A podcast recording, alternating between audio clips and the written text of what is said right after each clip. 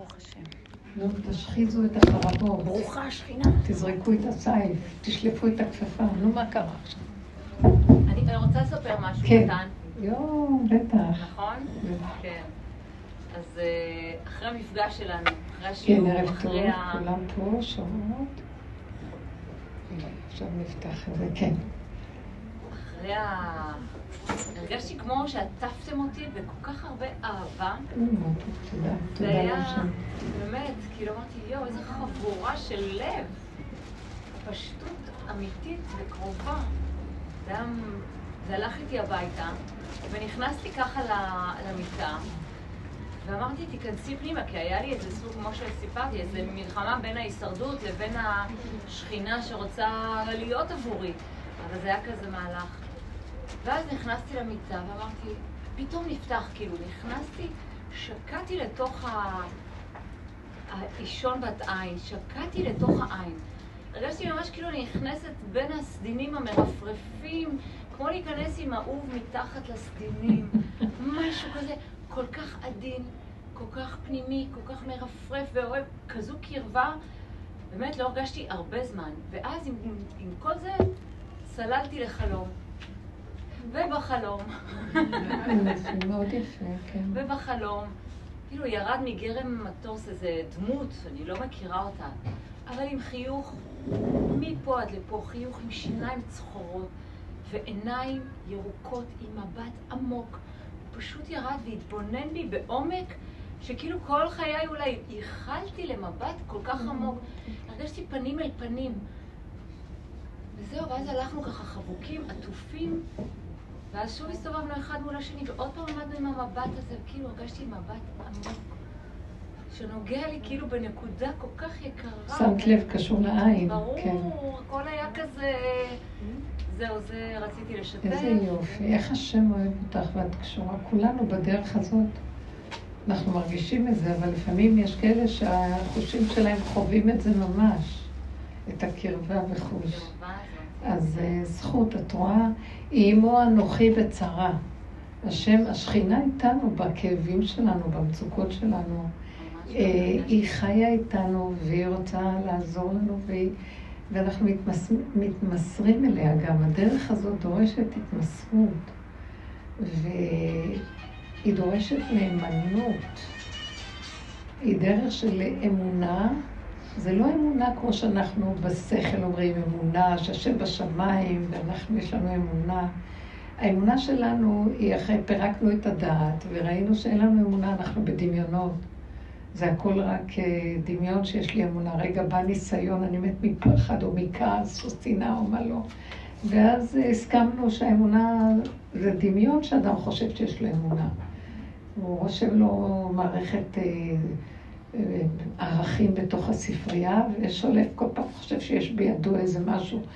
האמונה באמת באמת היא אה, קניין אמיתי כאשר אדם יודע שאין לו, והוא לא יכול שיהיה לו. והוא חסר אונים, כי הוא תחת מערכת של דמיון. וכשהוא מוד- מודע לאמת הזאת, והוא נוגע בה, אם זה אמונה או כל דבר אחר שהוא חושב שיש לו, הוא נושק ליסוד העין שלו. הוא נושק ליסוד העין, אין לו. אין לו כלום, אין בידיו כלום. אז במקום הזה מתגלה בחוש האמונה. מה זה האמונה שמתגלה? זה השם יתברך. מתגלה לו, השכינה. זהי האמונה ששוכנת באדם. לא שלאדם יש אמונה, אין לו. לאדם אין כלום. היש בדרך שלנו, אה, מטרתנו להוריד את היש ולעשות לו השקה לעין. להעריק אותו לאדמה ולראות כלום. אין לנו כלום, דמיונות. אנחנו תחת דמיון מערכת ערכים, ובאמת, בדרך הזאת, מי שעובד באמת, אני ממש מרגישה את זה, מתמוססים לי כל הערכים. אין לי ערך לכלום. זה כאילו את מאבדת עניין בחיים, כי כל החיים זה ערכים. זה ערך של זוגיות, ערך של ילדים, ערך משפחתיות, ערך של אפילו התורה, הכל, שום ערך. וריק מאוד מאוד גדול, וחוויה של עין. עכשיו, מאחר והדרך שלנו, אנחנו, אי אפשר להגיע לזה. רק על ידי זה שאנחנו מבשרי נוגעים במקום שמפרקים ובאמת נושקים לכלום שלנו, אז גם המוח נהיה קטן. הכל נהיה קטן, הכל מתקרב לאדמה והוא קטן. ככה היה מוח בראש, זה יסוד האוויר. עכשיו הוא נוגע באדמה, יסוד האפר. עפר זה קטן, הכל קטן. וכשנוגעים למקום הזה, אז גם העין הזה שחווים, הוא לא מזעזע אותנו. כי אם המוח שלי היה גדול, הייתי, לא הייתי יכולה להכיל את זה. מה? יש סתירה בין דמיון המוח הגדול ותחושת האני של האדם לבין המקום הזה של אין לו כלום. אז אפשר להכיל את זה.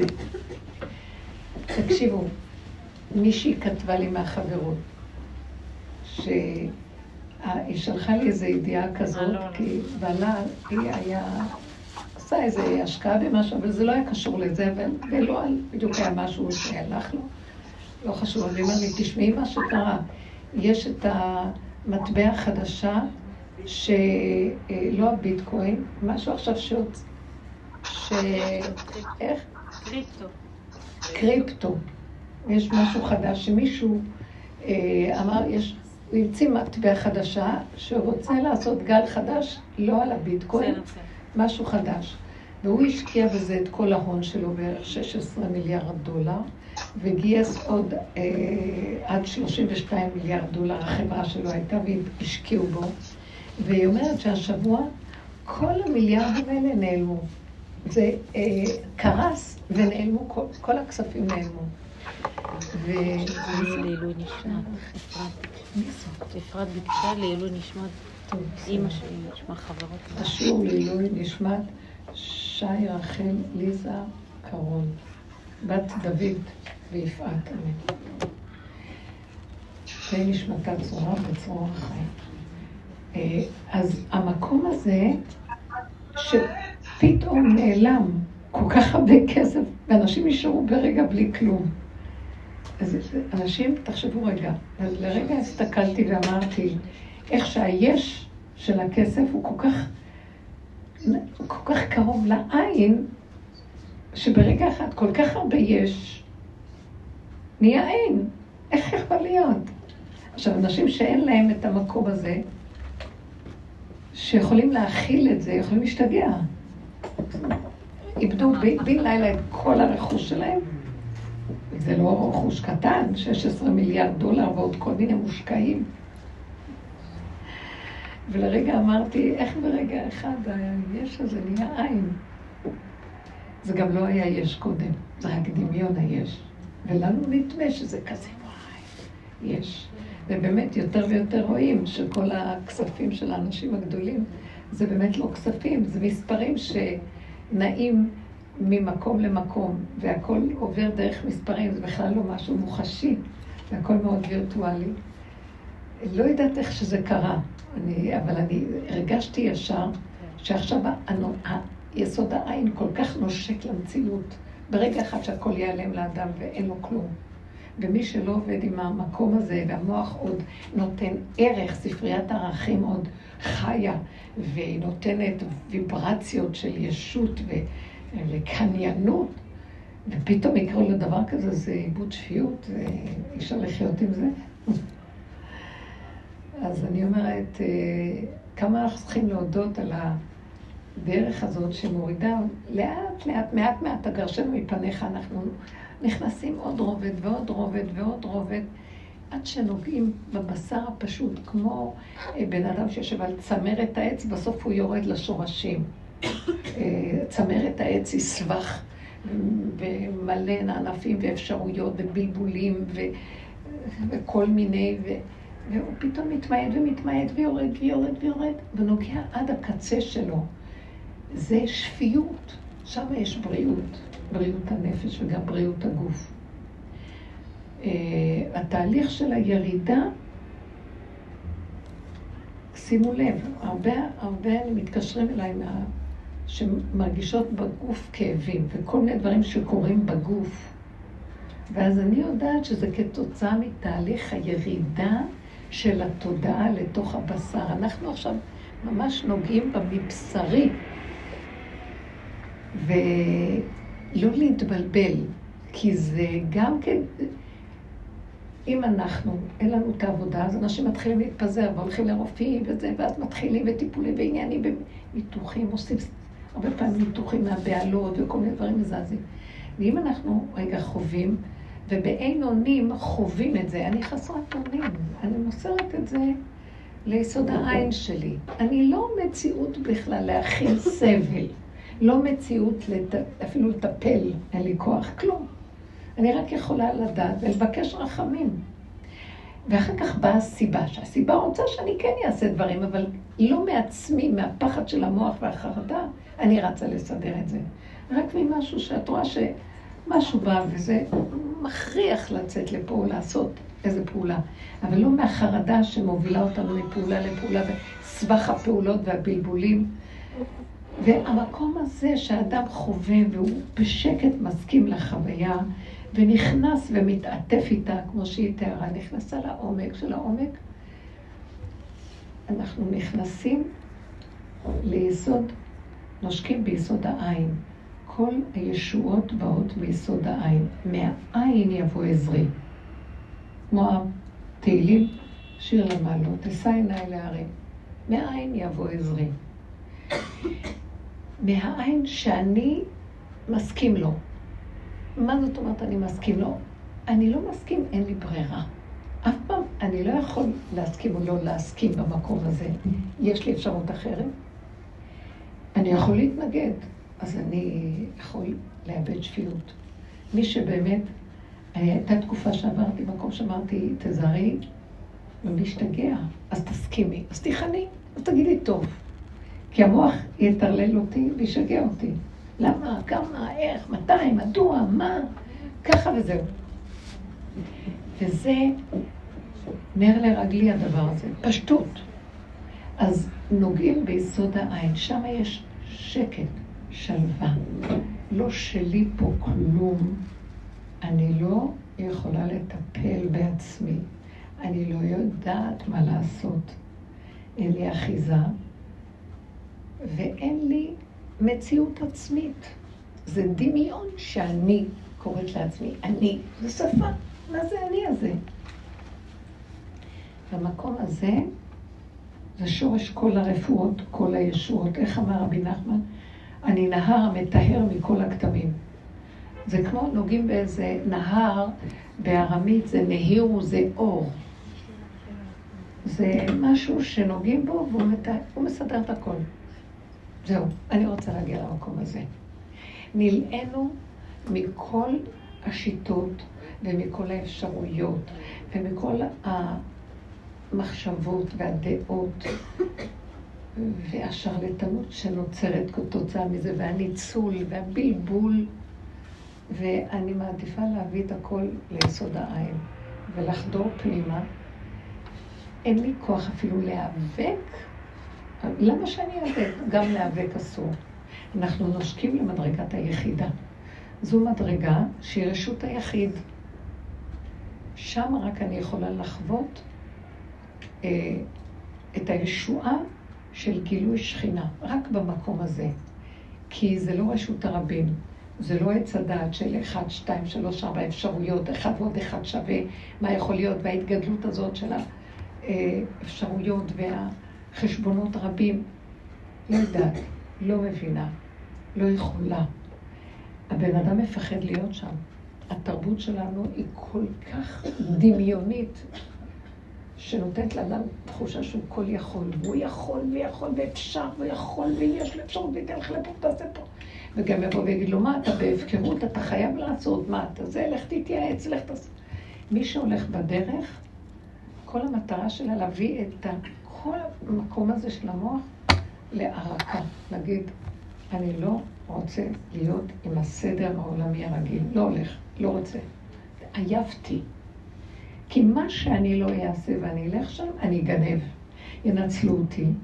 או שאני בעצמי, יש בתוכי אה, מקומות כאלה שבלי שאני ארצה, אני אגנוב, אני ארצה, את השני, אני אגנוב את דעתו, אני ארצה למצוא חן בעיניו, או כל מיני דברים שאני לא נקייה שם. מה שלא נעשה בעבודה, אני מפחדת מעצמי. ואז המקום שהכי נראה לי נכון, זה לא להתחבר. כי אז אני ארצה. כי אז אני אתחמן. כי אז אני אגנוב דעת ואני אפילו לא אשים לב, זה התרבות כזאת.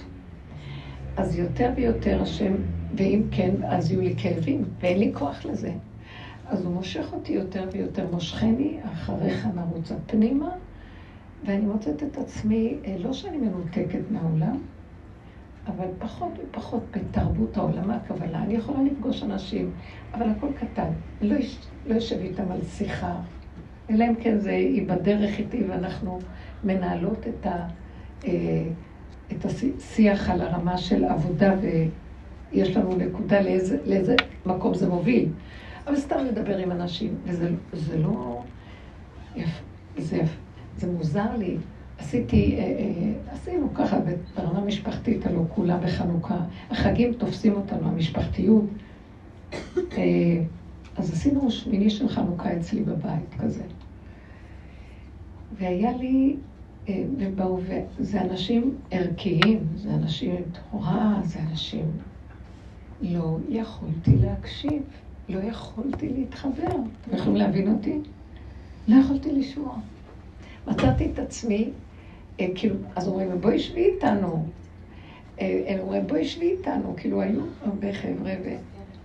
ואני מוצאת את עצמי רק רוצה להגיש ולנקות ולסדר ולהזיז ולתת לילדים ולעשות, לשרת, אבל לא להגיד מילה. אפילו אם התיישבתי לרגע, לא יכולתי להשתלב בכלום. לא היה לי ערך לשום דבר שדיברו. אתם מבינים מה אני אומרת? כאילו הלכו לי ערכים, איבדתי את הערכים של מציאות העולם. אז היה נראה לי סתמי כל האירוע המשפחתי, ואני אוהבת אותם, והם בני ביתי. אבל uh, פתאום אמרתי, אבל רוקנת את כל המשמעות של הכל. וכאילו אנחנו נמצאים תחת לוח השנה, אבל אין לו ערך. רוקנו לו את הדמיונות שבו, רוקנו את היחסים החברתיים, רוקנו את הקשקושים והדיבורים, רוקנו את הדברי תורה. מה רע בדברי תורה? יש הבדל בין דברי תורה לבין התורה עצמה. אתם מבינים מה אני מדברת? יש דברי אלוקים חיים לבין אלוקים חיים. כאילו, עכשיו הכל הולך על חוויה פשוטה, מבשרי.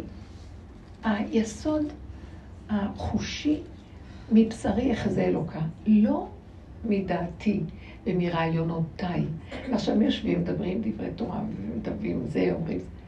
ואני שומעת את העל הדבר, מדברים על הדבר, מנתחים עד... אבל זה לא זה, זה לא מעניין אותי, זה לא, זה לא נכנס. תקשיבו, זה הערך הכי גדול שיש בעולם, מה עוד יותר? מבשרי. זה הזמן שעכשיו חייבת לקום המלכות. מלך פורץ גדר בכיוון אחר. זה לא מה שהיה עד עכשיו. אתם מבינים מה אני מדברת? זה, אז המקום הזה של התרגול הסופי הוא כאילו אנחנו נכנסים עכשיו למדרגת היחידה, חדר ייחוד. חדר ייחוד של חתן וכלה. יש חדר ייחוד, אתם יודעים מה זה, בחתונה. זה עד שם יכולים החברים לבוא ולנגן להם, והבנות ירקדו לה, ואלה יעשו לו לחתן. שנכנסים לחדר ייחוד, אף אחד לא ייכנס איתם. זה רק זה, הבור, זה הנברא עם, עם, ה, עם בורו, חתן וכלה. זה המקום עכשיו. אז מה שבחוץ היה יכול עוד ללכת, ויש עניין, פתאום שמה, אין עניין לכל זה. זה משהו אחר. זה חוויה אחרת, חושית. זה היה ייחוד, זה היה ממש ייחוד. אין לי מה להגיד. אני רואה ממה שאת סיפרת. היא לקחה את המקום של מה שהיא חסרת אונים ונכנסה לעומק שלה, אישון בת עין. בלשכבות של הראש... פשוט זה היה כל כך דק וקרוב. איזה זכות יש לך. תקשיבו, אתם קולטים את זה או לא? יש לי ערך לדבר הזה, היא סיפרה כאן סיפור. מה, לא שמענו. תבואי בזמן, מה את חושבת? בגלל שאת עורכת דין? מה? דווקא היא משתפרת מאוד. דווקא היא השתפרה מאוד. היא סיפרה שהיא נכנסה פנימה, פנימה, פנימה. את זוכרת שבוע שעבר היא סיפרה לנו את הכאב של המעיים, וכולנו, תקשיבו, זה, זה לא אפילו אנחנו, אנחנו רק כלים, אנחנו כמו איזה דגים מתים שעושים להם את החיות, ואנחנו מקשיבים אחד לשני. אנחנו נהיים כמו צינורות שדרכנו פועל משהו ונותן תמיכה אחד לשני. זה נקרא חברותא באמת. זה או חברותא או מיטותא, לא נשאר כלום. אז במקום הזה, היא אמרה, היא הלכה הביתה והיא הרגישה שהיא נכנסת לתוך עצמה, היא קיבלה תמיכה מהחבורה, איזו מין אהבה כזאת שזרמה דרכנו, אפילו זה לא אנחנו, שלא תחשבו. זה דרכנו זורם. רב אושר היה אומר שכשאת מדברת עם החבר, חברה, עם, עם ה, הכאבים שלך ממה שקורה וזה, אז החבר מדבר איתך בחזרה. זה לא שהיא אומרת לך מה לעשות, זה השם דרכה מדבר לך. צריכים את הצינורות אחד לשני, אנחנו רק צינורות. ואז זה, זה לא היא אמרה, זה לא הוא אמר, זה השם דרכו אומר, זה ברור. וככה היא קיבלה את התמיכה. בלילה היא, היא חלמה, היה לה איזה חלום כזה, שאיזה משהו טוב עוטף אותה, עיניים טובות. לפני החלום זה היה, הייתי בעירות, נכנסתי לתוך ה... לתוך כל גלגל העין הזה, פתאום הייתי, כאילו נכנסתי בעירות, ואז אחרי שחוויתי את האינטימיות והקרבה, רק אז נרדמתי, אה. ואז הגיע החלום. כן, כן, כן, כן. כי את, את נכנסת לתוך אה, הגל הזה, כמו גלי אלפא כאלה, הפנימיים, ששם יכול אה, להיכנס לך מהרובד השני משהו אמיתי. את היית מכווננת על התדר הנכון, ואז משם קיבלת. כן, תדעו לכם, מאוד חשוב איך שהולכים לישון. תיכנסו למקומות האלה, די, אנחנו כבר הגענו להרבה, עשינו הרבה עבודות, ואנחנו צריכים לרוקן את המוח מהוויות העולם. וכל הרשמים והכעסים והגירויים ותגובות. וכשאומרים את הקריאת שמע ולהיכנס פנימה, זה באמת, זה זמן החוויה, זה חדר ייחוד. להיכנס להתייחדות הפנימית, זה, זה הרגעים הכי יפים. איך דוד המלך אומר, נפשי הביתיך בלילה. אני כאילו מסתודד איתך בלילה, באיזו תאווה אלייך, כמו חתן וכלה. זה המקום של המפגש הפנימי. אם אנחנו הולכים ככה לישון, אז משהו מה, מהצד השני עוטף אותנו, וזה תדר נכון של חיבור. לא מהמחשבות של כל היום וכל הבלגנים. יש עכשיו, אני אומרת לכם שנוגעים, יורד, יורד משהו שנוגע בגופים, שמרגישים כאבים בגוף. הרבה אמרו לי שיש להם כל מיני כאבים בגוף פתאום. אז שתדעו, זה כאילו לא באמת, לא נוגעים באמת בגוף, בגוף הפנימי. יש, אה, יש איזו רקמה אה, שהיא נקראת בין השריר לבין האור שלנו, הפשיה. הרקמה הזאת היא זאת שכואבת, היא, היא קולטת את הרעלים, היא קולטת הרבה דברים, זה לא השריר באמת כואב, נדמה שהשרירים כואבים. אני מרגישה שבצד הרגשי הנפשי זה כאילו, זה כאילו אנחנו אה, נוגעים לנו בפשיה של הנקודה הפנימית, ולא לפחד מזה. זה המעבר, שמאחורי זה יש את החדר ייחוד. אז לא להתבלבל. זה מה שהרגשתי כשאת סיפרת. לא להתבלבל, כי נוגעים שם, נכנסים יותר לעומק לנגוע בנו.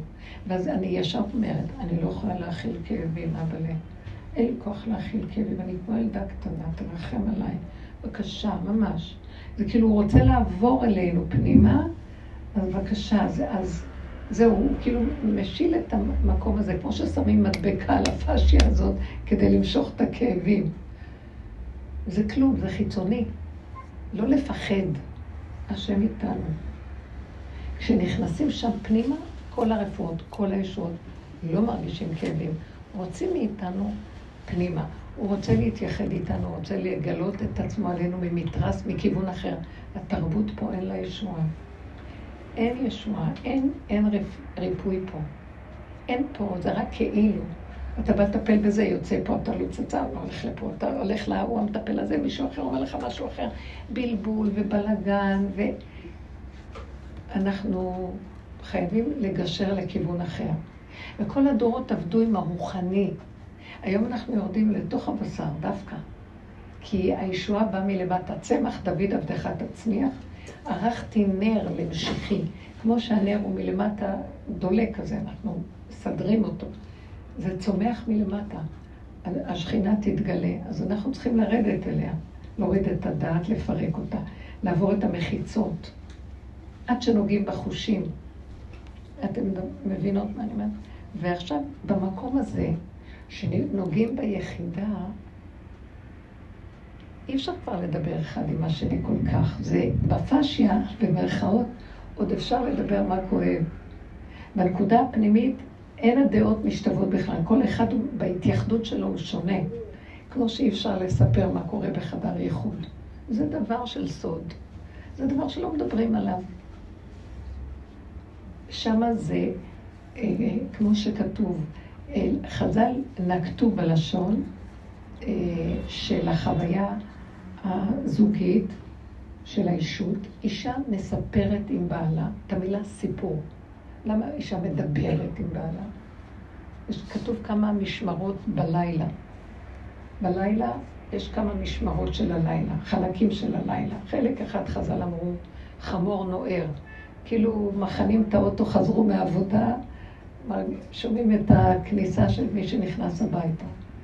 אחר כך אה, תינוק יונק משדי אמו, זה כאילו הלילה, ערב מתחיל.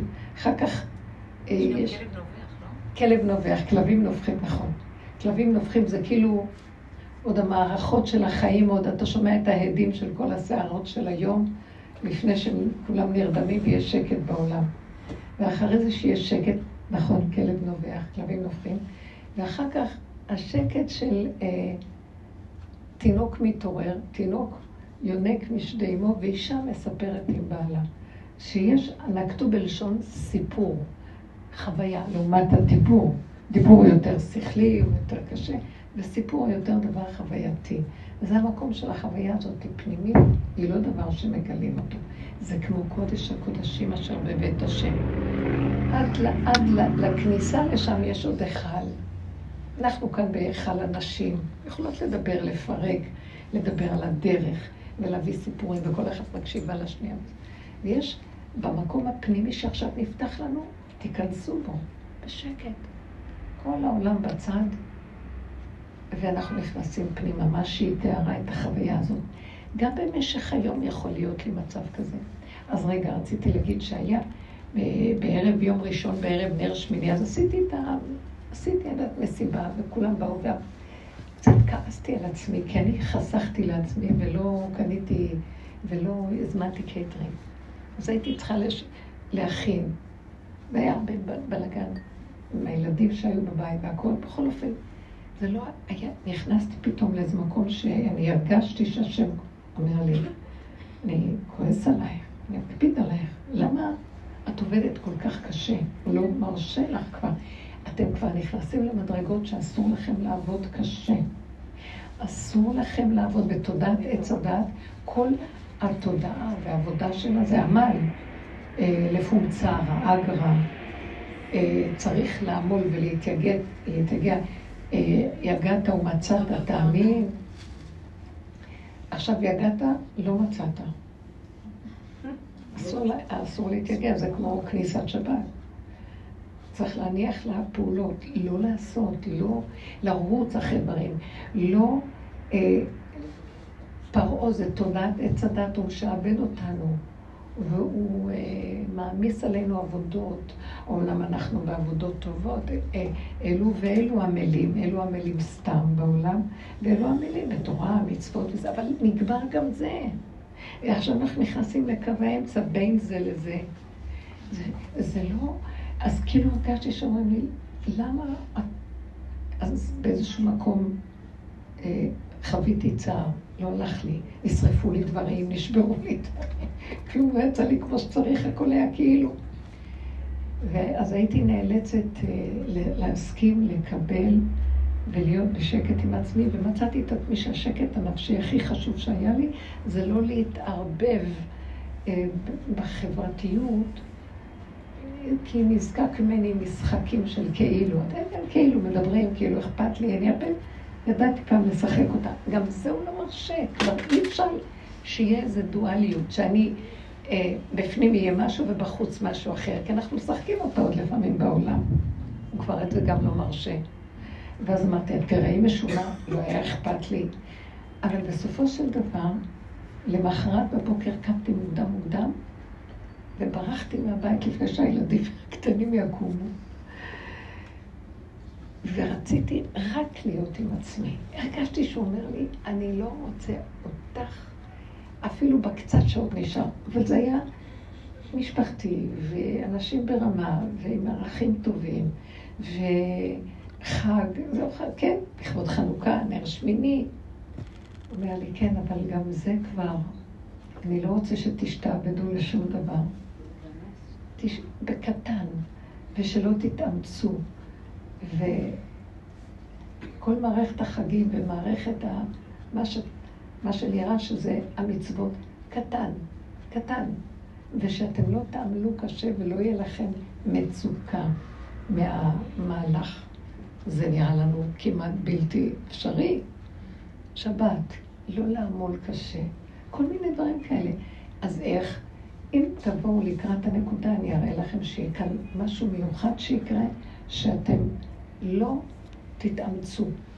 אני אספק את הממון לזה, אני אספק את הכול. אל תמסרו את עצמכם לעבודות הקשות. שימו לב, זה אנטיתזה של כל מה שעשינו כל הדור, כל הזמן. של לכבוד מצווה, להתייגע על המצווה, להזיע על המצווה. מצווה. זה נכון, אבל זה כבר נגמר, זה עוד בתודעת העולם. נכנסים לרובד אחר, שלא להתייגע. להיכנס פנימה ולהתרפק ולדבר ולבקש, כמו ילד קטן, כמו ילדה קטנה מפונקת שמדברת עם האבא העשיר הגדול, החכם, שיכול לספק לה מה שהיא רוצה. בשביל זה אני פה, אני רוצה לתת לך. אל תחסכי לי ותעשי עבודות קשות. אז על הדבר הזה כאילו רציתי להגיד שאם אנחנו עוד מרגישים את הדואליות והמצוקות, אז שימו לב איך לפרק אותם ולחזור למקום של להשלים, של לחזור לקטנות ולא להיות בצער משום דבר. אולי אתן רוצות לשאול משהו בכיוון הזה באופן מעשי.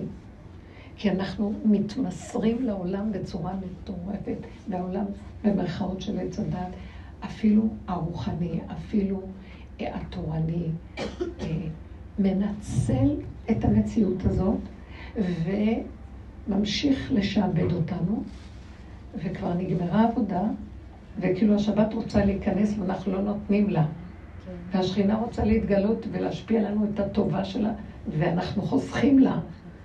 זה מקום מסוכן, ייגעו בנו בגופים, זה מסוכן. ולהיות נאמנים למקום שלנו, הפרטי, ולא לחשבן לעולם. הוא ירשה לנו את זה. לא נראה משונים, הייתה לי תחושה, אבל נראה משונה, נראה מנותקת. לא, אף אחד לא יראה, זה רק ביני לבינך. תני לי את המקום העדין הזה. זה ריכוזיות, זה הפנמה, זה מתיקות, ואת בתוך העולם, לא חייב, רק למה לך להתמסר למשחק הזה כלפי חוץ? תהיי שם. תסכימי להיות עם האמת שלך בעולם. יצא לי לדבר עם מישהו מבני הבית, ואז אז אמרתי את הנקודה של האמת שלי. אז לרגע הסתכלו ככה. ואחרי רגע הם קיבלו את זה. בדרך כלל אני אייפה, ואני לא אגיד, ואני, שאני לא אכאיב למישהו. שאלת? עניתי. וזה לא היה רגיל, אבל ראיתי שהם כיבדו. היו ניכרים דברי אמת, לא התייפייפתי. בדרך כלל אני, אכפת לי על ההרמוניה של כולם, ושיהיה נחמד, ויחדות, והכל הערכים האלה נופלים. נקודת האמת, הפשוטה, אני לא נגד אף אחד, אני בעד נקודת האמת של עצמי. וזה לא של עצמי, זה הבסיס שדרכה יהיה גילוי. צריכים את הצינור הזה עכשיו. טוב, עכשיו תשאלו, ברוך אתה, אדוני אלוהים מלך עולם שהכל נהיה בגלל.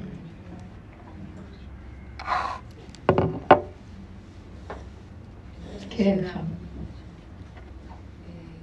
שבוע שעבר מאוד מאוד רציתי לבוא לשיעור.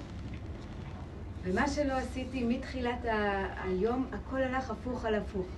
אה, היה תור לבן שלי, הגעתי, זה בכלל עוד שלושה חודשים בתור.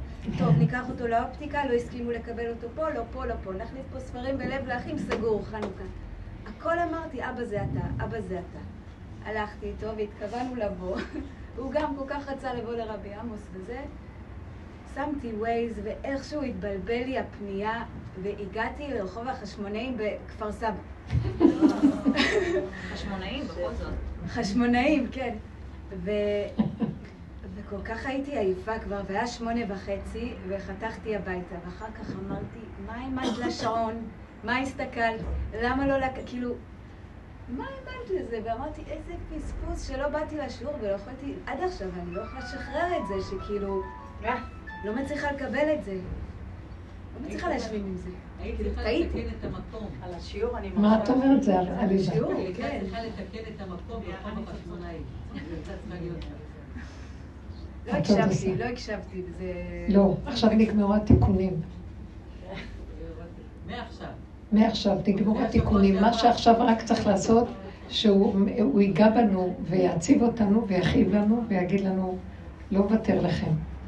תקשיבו לקול הראשון שבא לכם.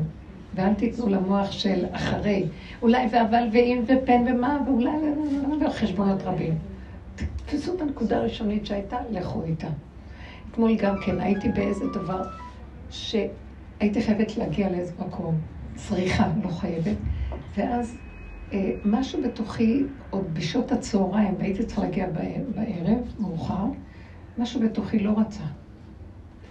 ואז בכל אופן אמרתי, ככל שזה יתקרב אני אדע מה צריך, ומדי פעם נפתח לי המוח, ואז ראיתי חשבונאות, אבל כדאי, וזה, יש כאן איזה אינטרס, יש כאן איזה נקודה, יש כאן זה... והגעתי למקום שכבר היה שם מאוחרת, ובאו לאסוף אותי, ואני לא ידעתי להחליט אם אני אלך או לא. והייתי בבלבול פנימי, ונעצרתי לרגע, ולא יכולתי להחליט. וידעתי שאני לא במקום שלי, כי אני לא איבדתי משהו בגלל שהמוח שלי נפתח וראיתי הרבה אפשרויות. ואז מישהי באוטו מתוקה מהחברות האהובות והיקרות, שהן חברותה, שדרכה השם שולח. אז היא אמרה לי, ואז עצרתי את האוטו ואמרתי להם, אני לא יכולה להחליט לאיזה כיוון, לכאן או לכאן, כי אני עכשיו בצומת בתוכי, אני לא יודעת מה לעשות, נעצרתי. אז היא אמרה בעדינות, מה היה המחשבה הראשונה שלך בהתחלה בהתחלה? האם כן רצית לנסוע או לא? ואז אמרתי לה, לא רציתי. אז היא אמרה, אז תיסעי לכיוון שמאל. נעלה לירושלים. זהו, ברגע אחד הכל נגמר. זה היה לא וזהו. וראיתי שהמוח נפתח, מה שבחוש ראינו והרגשנו בש, בשנייה, המוח אפשר, הספריית ערכים נפתחה ואפשר הרבה אפשרויות. וזה מבלבל נורא וזה מכאיב נורא. ותמיד הנקודה היא אם אפשר לחזור, אני לא יכולתי לחזור, מעניין מה שהיה, לא יכולתי לחזור לנקודה הזאת. היא צצה לי וברחה לי עוד פעם, היא צצה וברחה, והיא נתנה לי אה, לפעמים. אז המקום שמה שקורה לנו ברגע הראשון הוא טוב, מה שחושבים. כן, אבל כמו שדיברת, לקחתי את זה מאוד... כאילו, שמענו את זה הרבה, אבל זה חדש. המקום הזה של עכשיו שום ביקורת, זה ישן שום ביקורת, אבל זה כל כך חדש. זה חדש, שזה כן. נאמר. כי זה שום קטרוג, שום דין. כי יש עוד ביקורת שאנחנו כאילו, עובדים איתה, לבקר את עצמנו, לא את השני, את עצמנו, כדי לעבוד על הנקודות וזה, וזה נגמר לנו גם. אז עכשיו המקום הוא לא לבקר, כי זה מזין את התודעה של עץ הדת, שהיא רוצה לעבוד על עצמה. אין עבודה. זה שיעבוד של פרעה, גם זה. אה, זה היופי בפרשיות עכשיו, שאנחנו רואים של יוסף ואחיו. יוסף מסמל בעצם את האפשרות הצדיק שיכול לבוא לעולם של מצרים, שזה מסמל את העולם של עץ הדת, לפני מתן תורה, ולעשות קצת סדר בעולם המזעזע של מצרים, שהיא נקראת ערוות הארץ. ערוות מצרים זה מושג, זה תרבות מאוד מאוד מושחתת. היא יסוד של כל הגלויות, הגלות מצרים הראשונה. תרבות האומות. ומצרים של אז היה כמו שהיום אה, ארצות הברית, כל, כל ערבוביה של כל העמים היו שם, וכל מיני שיטות, והיו שם הרבה חוכמות, והשכלות, ורפואות, ומדע, וכל מיני דברים. והיא הייתה במקום שלא היה מוסר של אמת. אז יוסף הצדיק, בחלומו של פרשה קודמת של פרעה, הוא חולם את הדואליות של עץ הדת. פרות טובות מראה, פרות רעות מראה, שיבולים, אה, שדופות קנים, שיבולים טובות. זה עץ הדת, הוא מלך עץ הדת. ופתאום יוסף בא, מתעורר לנקודה הזאת, שלחו אותו, ופרעה אומר לו, אתה תשק, על פיך ישק כל דבר, כי אתה יודע איך לנהל, להוציא את מצרים ממצב של רע ומצב של טוב. איך להזיז את העולם מעץ הדעת רע שהוא מושחת והורס, כמו סדום ועמורה והמבול וכל מה שקרה בדורות הראשונים. תתחיל להכין את העולם לכך שיבוא סדר בעולם. אחרי זה יצאו ממצרים ושנתן לעם ישראל את התורה, ועם ישראל, הם לקחו את המקום הזה של יוסף הצדיק למשול בעולם ולסדר אותו ולברר את הטוב מן הרע, את המותר מן האסור, את הכשר אה, מן הפסול וכן הלאה, הטמא מן הטהור, את הטהור מן הטמא וכן הלאה. כל המהלך הזה, יוסף מתחיל לעשות אותו שם. אז יוסף היה שליט בארץ מצרים, והייתה לו משילות של עץ הדעת, ספריית ערכים נכונה, הייתה לו את החוכמה, איך לנהל את הדעת, הוא מסומל בשור. שיעקב אבינו מברך את השבטים, אז בפרשת ויחי אה, יוסף בכור שורו הדר לו, כן? הוא השור, הוא מסומל בשור, אה, ואו שזה משה רבנו אומר בפרשת, אבל בכל אופן, אה, הוא בר דעת, כתוב ידע השור קודם, השור יש לו דעת. אז יוסף מסמל את הדעת, הוא מלך עץ הדעת של הצדיק, הוא מתקן את עץ הדעת של פרעה הרשע, שגם יש בו את הטוב, גם את הרע, אבל הטוב של פרעה הוא דמיוני. הוא רגע אחד יכול לחשוב שהוא עושה משהו טוב, אבל בעצם הוא גונב את השני. זה לא אמיתי. ויוסף בא ומביא מוסר אמיתי לעולם, ששורשו באור של התורה, שיודעת מה טוב ומה לא טוב, באמת בכדור הזה. אבל בפרשה הזאת אנחנו רואים, ויגש אליו יהודה. יהודה, אחרי ש... יוסף הצדיק, הצדיק שמסדר את כל מצרים ועושה להם תיקון מדהים. יש כאן משהו, גם הסתכלתי בפרשה, אמרתי, הפרשה הזאת, הקודמת, שיוסף הצדיק אומר להם, תנו לי, תנו לי את כל מה שיש לכם, אני אמכור לכם לחם. הוא קונה את מצרים. הוא בעצם כמו איזה קומוניסט כזה, לוקח את כל מה שיש, ואומר להם, תנו לי את כל מה שיש לכם, את המקנה, את הבהמות, את, את האדמות שלכם, ואני אתן לכם, הם כבר לא יהיה שלכם פרטי, אז אנחנו ניתן לכם אפשרות שתוכלו לאכול לחם. זה נראה כאילו, מה אתה עושה? זה לא יפה, אתה מנצל את כל מה שיש במצרים בגלל הרעב הזה? אתה לא משאיר להם אה, אפשרות. אבל הוא אומר להם, אתם הלא הולכים עם העץ הדעת רע, אתם טיפשים ואתם הורסים את עצמכם. תנו לי להיות הצדיק שינהל אתכם, כמו שכתוב בתורה. אה, שאנחנו חייבים להקשיב לחכמים. ועשית ככל אשר יורוך. אפילו שיגידו לך על שמאל שהוא ימין, ועל ימין שהוא שמאל, תקשיב להם, כי הם יודעים יותר טוב ממך. אז זה מה שהוא עשה במצרים, הוא אומר להם, תנו לי את כל מה שיש לכם, כי כל מה שיש לכם, אתם מתנהגים איתו לא טוב, ואתם מחריבים עולם. אני אנהל לכם את הדבר הזה טוב. ואז הוא קונה את כל מצרים לפרעה, והוא מנהל את זה ברמה של רוח של דעת נכונה איך לנהל את הדבר. בפרשה הזאת, עכשיו, הוא מקרקס את האחים, שמתם לב מה קורה שם? הוא, הוא, הוא כל הזמן מנסה לעשות, למצוא מטלות איך אה, לצער אותם. מכניס, מחזיר להם את הכסף, כאילו הם גנבו את הכסף. אחר כך הם אומרים, תביאו את בנימין, הוא לא אומר בנימין, תביאו את האח הקטן שלכם.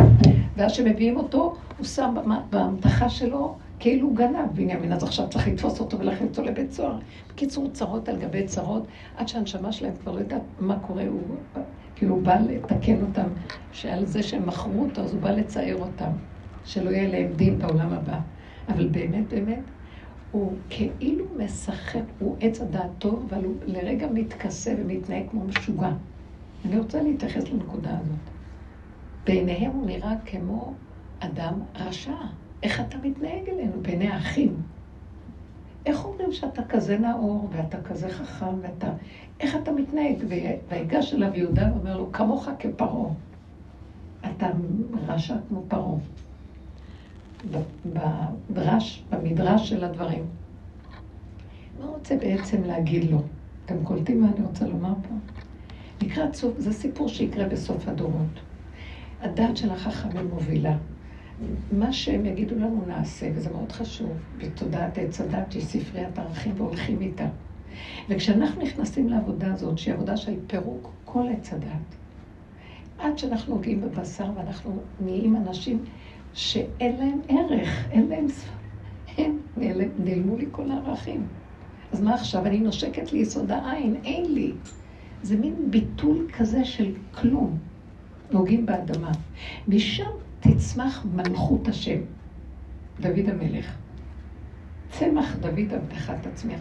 זה לא מהמקום של החכמים, זה לא מהמקום של הדעת, זה לא מהמקום של הספרים, של השינון, של העבודות, של ההתייגעות בלימוד מבחינת הדעת, לברר. חכמים מתייגעים מאוד מאוד מאוד על התורה. אה, וסיפרתי לכם שפעם בשיעור, בשיעור שלו, אחד מגדולי ישראל אמר שההתייגעות של תלמידי חכמים בתורה, חצי שעה של עיון בגמרא, זה כמו לחצוב בסלע, במדבר החם, בשעה הכי חמה, חצי יום. תחשבו, לבקע את הסלע, כפטיש יפוצץ סלע. אה, זה עמל נוראי, התייגעות נוראית. וזה המקום, רוצים להביא אותו למשהו אחר. למה? כי כשיתגלה מלכות השם, נגמר היגיעה, נגמר העמל, נגמרת הבחירה, נגמר, אין פרעה ואין עץ הדת, אין שיעבוד של מוח, אפילו לא בתורה. יש בחינה של שבת. הכל עד אליך מגיע. אתה לומד תורה, ויש לך איזו קושייה קטנה, פוק, יורד לך, בשנייה אחת אתה מבין מה, מה הנקודה. במקום שקודם היה צריך מפה לפה, לפה, לפה, וכמה עמל ויגיע. הכל יהיה מאליו. הכל צומח בקלות, כמו שעכשיו אנחנו רואים, בקושי אנחנו עמלים על האוכל. פעם היו עמלים מאוד קשה לשחוט תרנגול ולפרק לו את הנוצות ולחתוך ולזרוק. היום קונים את הכל מוכן ולוקחים. קונים לחמים מוכנים, לא זורים ולא חורשים ולא קוצרים ולא שום מלאכות שקשורות בשום דבר. הכל אנחנו קונים ישר. הכל כבר קיים, תדעו לכם. הדבר האחרון שנשאר זה לפרק את הדבר הזה. עכשיו, יהודה ניגש בפרשה הזאת ליוסף, אומר לו, בי אדוני, תפסיק לבלבל לנו את המוח. זה יותר מדי מה שאתה עושה כאן. יותר מדי החוכמה והידע שלך והכל מבלבלים אותנו. אנחנו אנשים פשוטים.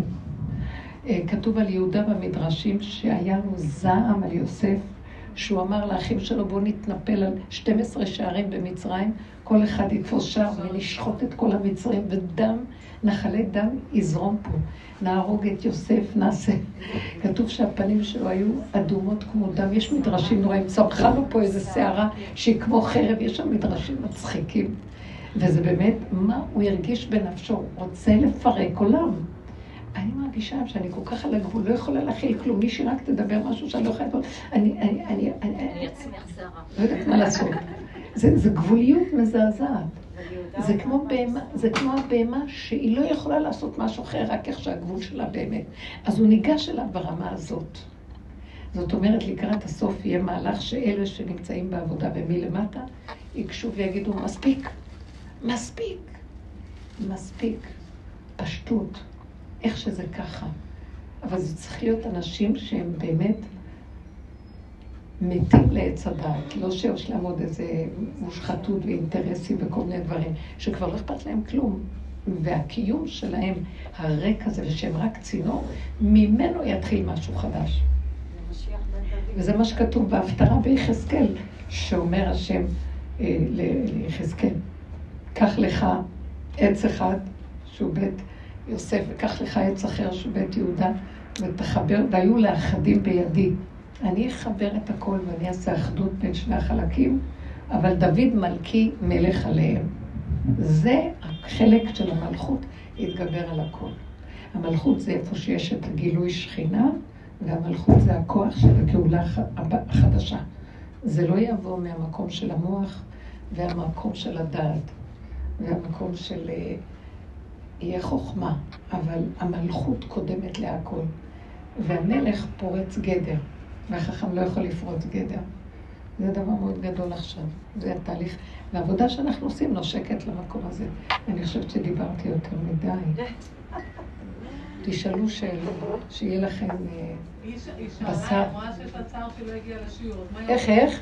אומרת שהיא שאלה, רחל, היא אמרה שהיה לה צער שלא הגיע לשיעור, היא ניסתה להגיע והגיעה סבא. אז מה היא עושה עם זה? אז איך היא מתמודדת? היא מספרת איזה חוויה הייתה לה. והשם, אה, יש צער, ובמקום הזה שאנחנו עובדים, אה, תשלימי. הצער הוא חשוב, זה כאילו נוגעים לה בפשיה, מה שנקרא, דיברנו קודם, במעבר הזה. והיא צריכה לחוות את זה, אבל את רוצה להפסיק את זה ושזה לא יימשך. אז תגידי, אה, ריבונו של עולם, ככה אני אגיד. אם אתה לא תעזור לי, אני אמשיך לעשות את זה עוד פעם. קשה לי מאוד לתפוס את הרגע הראשון, הסערה של החיים היא קשה פה. אז אני תופסת מה אתה רוצה להגיד לי. והכאב הזה, אמר על זה דוד המלך, טוב לי כי הונאתי למען אלמד חוקיך. אני מבין שזה כאב שאתה נותן לי טוב, הכאב הזה הוא כאב טוב, הוא לא כאב סתם. שאני אדע למען אלמד חוקיך. שאל תשחקי עם החיים שלך. אנחנו משחקים, בשלבים האחרונים אסור לנו לשחק יותר עם המציאות. אנחנו מחויבים ליחידה. והמחשבה, מחשבה. נקודה, נקודה. גבול, גבול.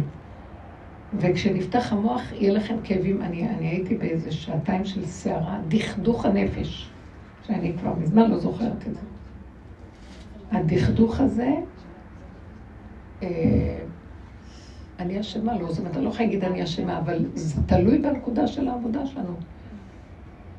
את חוטפת אם את לא מקשיבה. חוטפים אם לא מקשיבים. ועכשיו זה בגוף, פעם זה היה בנפש. חס וחלילה, חס וחלילה, שלא ייגע ב... אבל זה כמו שאת אומרת, מצד אחד תיזהרו שלא ייגע בגופים, כי עכשיו הוא נוגע בגופים, אבל אני רואה את זה... שאי אפשר שלא. אי אפשר שלא, כי כדי שיעבור, אז צריך לעבור דרך יפה. יפה. אז מה החוכמה פה? שזה יהיה קטן ולא יתקבע חזק.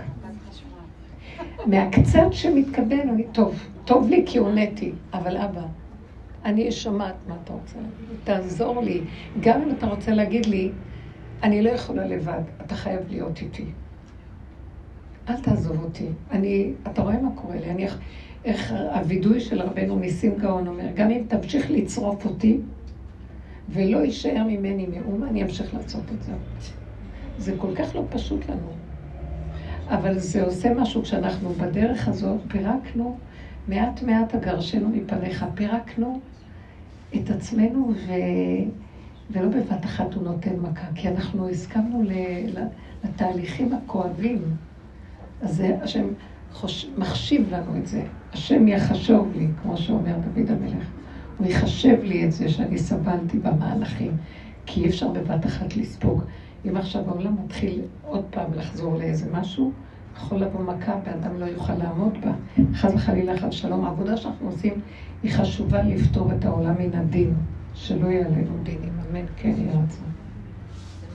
כן. תשאלו, תשאלו.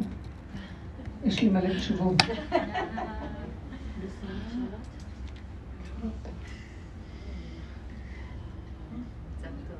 לא, אני אהבתי את המהלך החדש הזה, שאנחנו באיזשהו מקום פותחים עכשיו את הרחמים, את הדרך לרחמים.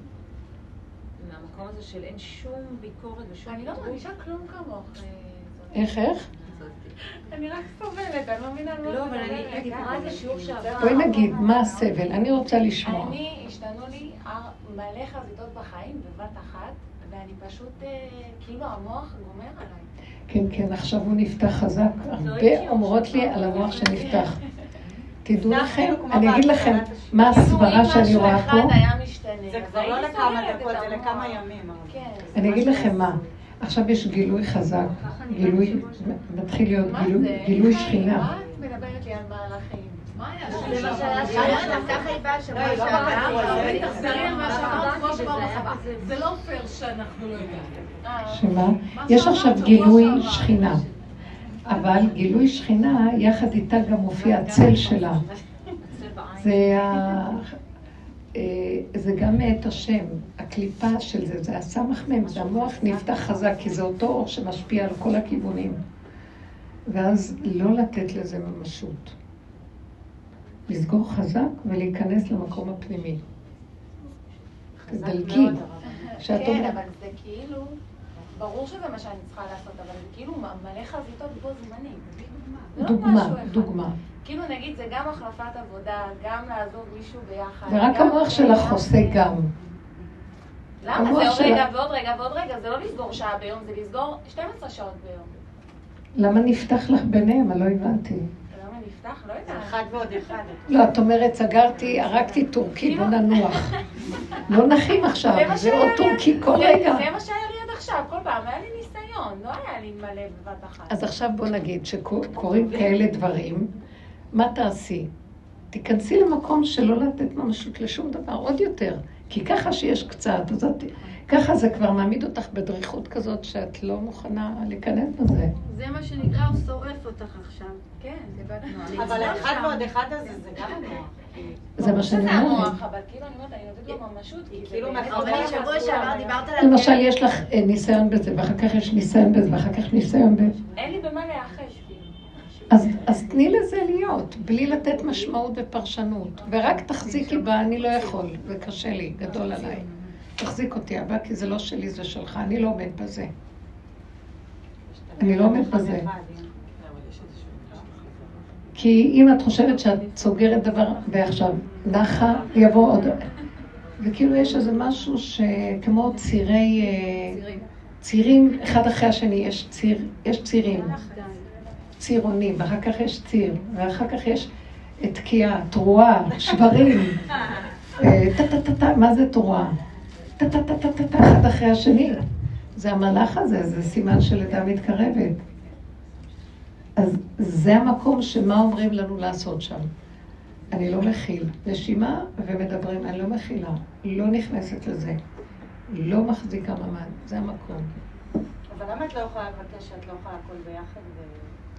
את לא ביחד. את אומרת לו, תביא לי קצת, אבל לא הכל ביחד, אני לא...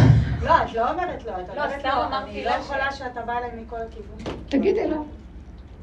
זאת זה אומרת, את אומרת לו, תבוא בי מכיוון אחד, אבל לא מכל... את עוד רואה את כל הכיוונים. אם תהיי במקום שלא תראי את כל הכיוונים, אז אה, כבר... זאת אומרת, אל תאפשרי לו פתח, אה, את נותנת לו אפשרויות. אין אפשרויות, אני לא. יסוד העין, אני לא. כן, את עוד אומרת לו, למה בבת אחת? אה, ורווח תשים בין עדר לעדר, לא? לא. למה ש... לא מחפשת שום דבר. לא יכולה. זה לא, זה עין. לא יכול. גבוליות. תשתמשי בגבוליות.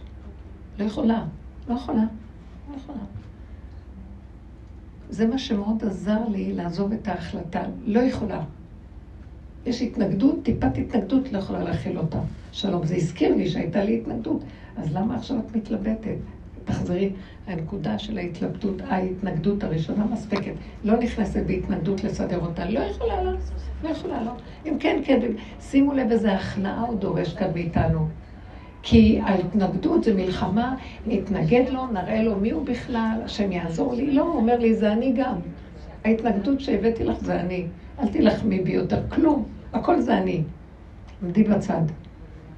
גם הבלבול של המוח שנפתח זה אני. אל לא יכולה להכיל אותך משום זווית. לא שתבוא עם הצל שלך, שהם צילך, ולא תבוא בכבודך בעצמך. לא מכילה כלום. לא יכולה. רק זה מה שיעזור לבן אדם להכיל את האור החדש. כי כל עוד אנחנו עוד חושבים שיכולים, או הכנו את עצמנו ויש לנו משהו, תחושת היש הזאת היא מסוכנת, שמתם לב? הם עוד חושבים שיש להם 32 מיליארד דולר. ברגע אחד הכל נהיה עין והם התמוטטו. תקשיבו, זה לאבד את כל מה שיש לרגע אחד. אנשים... איפה? לא- אמרתי להם שהקריפטו הזה קרס. המטבע שהיא, מישהו המציא אותה מחדש, את ה... כמו ביטקוין. יהודי, דווקא זה איזה יהודי. פריד אחד. דווקא יהודי מארצות הברית. שלא היה לו גרוש, והוא התחיל להשקיע והתחיל לעשות כסף, ונהיה ונהיה ונהיה, והוא החליט שהוא עושה מטבע כזו, חדשה כמו הביטקוין. ורגע אחד, תקשיבו, זה מזעזע. אני, אתם לא מאמינים כמה אני באיזשהו מקום אומרת, זה כל כך, הוא הראה לנו את האילוזיה, את האשליה של הדמיון של הממון. בשנייה אחת נעלמו 32 מיליארד דולר מהעולם. איפה הם? איפה הם היו? הם לא היו גם קודם, רק היה נדמה שהם נמצאים בכולם חיים. איך הדמיון הזה ממית ומחיה, מעלה את האדם עד לשמיים, אחר כך מוריד אותו לשאול תחתיות, ואין כלום גם במילא, אז מה? תישארו בעין, תשארי בעין, אי אפשר. והעין הוא מצב כזה, עין, ש... שמה שנשאר בו זה המינימום הקיומי כמו תינוק, כגמול עליהם, או ליהנות בקטנה מרגע חושי מיידי, וזהו, לא נשאר כלום. איפה כל הגדלות והחוכמה והיכולת וההבנות והיצירה, הכל יימחק. שר רגע קטן. זה, גם זה אני לא יכולה להכיל, אבל זה עוד איכשהו נעים לי.